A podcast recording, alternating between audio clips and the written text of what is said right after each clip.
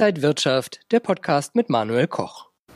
Die DAX-Anleger bleiben vorsichtig, ja, und überraschend sind die Gewinnmitnahmen, die wir zuletzt gesehen haben, ja auch nicht. Brexit, Sorgen, Corona, Pandemie, US-Wahl, viel los. Bei mir Daniel Saurens von Feingold Research. Schön, dass Sie da sind. Wir sehen den DAX ja eher seitwärts laufen, so unter 13.000 Punkten. Aber eigentlich ist doch recht viel los. Brauchen wir jetzt neue Impulse? Ja, wir bekommen ja die ganze Zeit Impulse. Allerdings muss man sagen, dieser Seitwärtsmarkt oder Sägezahnmarkt, wie wir ihn bei Feingold Research nennen, der existiert im Grunde seit Juni. Denn der DAX hat nach unten mal Ausreißer auf 11.600 gezeigt, nach oben mal ganz kurz die 13.300, 13.400er Region touchiert. Aber im Wesentlichen ist es doch die Region 12.000 bis 13.000. Da geht es immer hin und her. Wir sind noch etwas näher an der oberen äh, Markierung.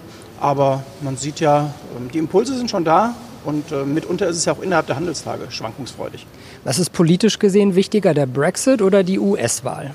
Ja, die US-Wahl ist schon wichtiger. Bis dahin sind es noch 20, 25 aktive Handelstage.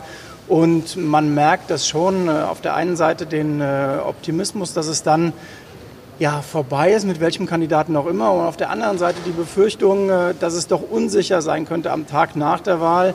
Deswegen gibt es so ein Grundrauschen bei der Volatilität, auch bei der Schwankungsbreite und äh, bei der Angstprämie, unter die der Markt nicht runter will.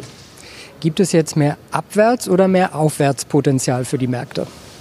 Im Moment gibt es Seitwärtspotenzial für die Märkte. Das sieht man auch ganz gut. Wann immer Druck nach unten entsteht, äh, kommen die Käufer wieder rein, weil sie natürlich alle wissen, naja, die Notenbanken stehen da, die US-Notenbank wird spätestens nach der Wahl bestimmt wieder was machen. Dann gibt es fiskalische Impulse in den USA, Stichwort danach, neues Konjunkturpaket. Die EZB kann wieder aktiv werden. Also wir haben nach unten die unsichtbare Unterstützung des Nullzinses und nach oben aber eben ja, Unsicherheit bezüglich der US-Wahl und natürlich das hohe Bewertungsniveau als Deckel.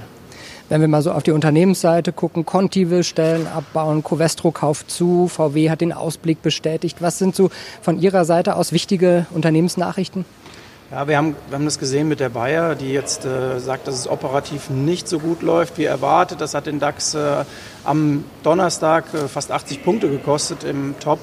Ähm, dann haben wir natürlich eine Covestro, das ist dieser klassische Zyklikerbereich, der immer nach oben gezogen wird, wenn man der Meinung ist, dass keine Beschränkungen wegen Corona mehr bevorstehen, also sprich keine Lockdowns.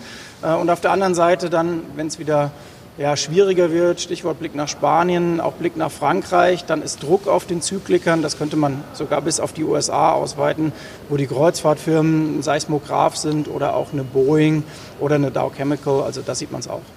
Wenn Sie sagen, wir sind in dieser Seitwärtsbewegung momentan, wie sollten denn Anleger sich jetzt positionieren? Ist es die Zeit einzukaufen, lieber die Füße stillzuhalten? Also wir haben das Glück, dass wir äh, unsere ja, Bestände bei uns im Börsendienst auf Rekordlevel haben. Und zwar deswegen, weil wir seit Juni auch so agieren, dass wir die Dips nach unten nutzen, um aufzustocken, aber oben, also oberhalb der 13.000 auch immer mal etwas abbauen. Also sprich, sich innerhalb dieser großen Seitwärtsbandbreite äh, immer angucken, ähm, ja, was ist gerade oben, dann gebe ich Bestände und äh, baue Cash auf und nach unten eher wieder Cash abbauen und auch Seitwärtsprodukte nehmen. Also es gibt da eine schöne Auswahl und ähm, das hat sich in den letzten Monaten deutlich bewährt, äh, denn per Saldo, das sehen wir ja, ist beim DAX nicht viel zu holen sagt Daniel Saurens von Feingold Research. Vielen Dank, dass Gerne. Sie heute hier an der Frankfurter Börse waren. Und liebe Zuschauer, vielen Dank fürs Interesse. Bis zum nächsten Mal hier von der Frankfurter Börse. Bis dann.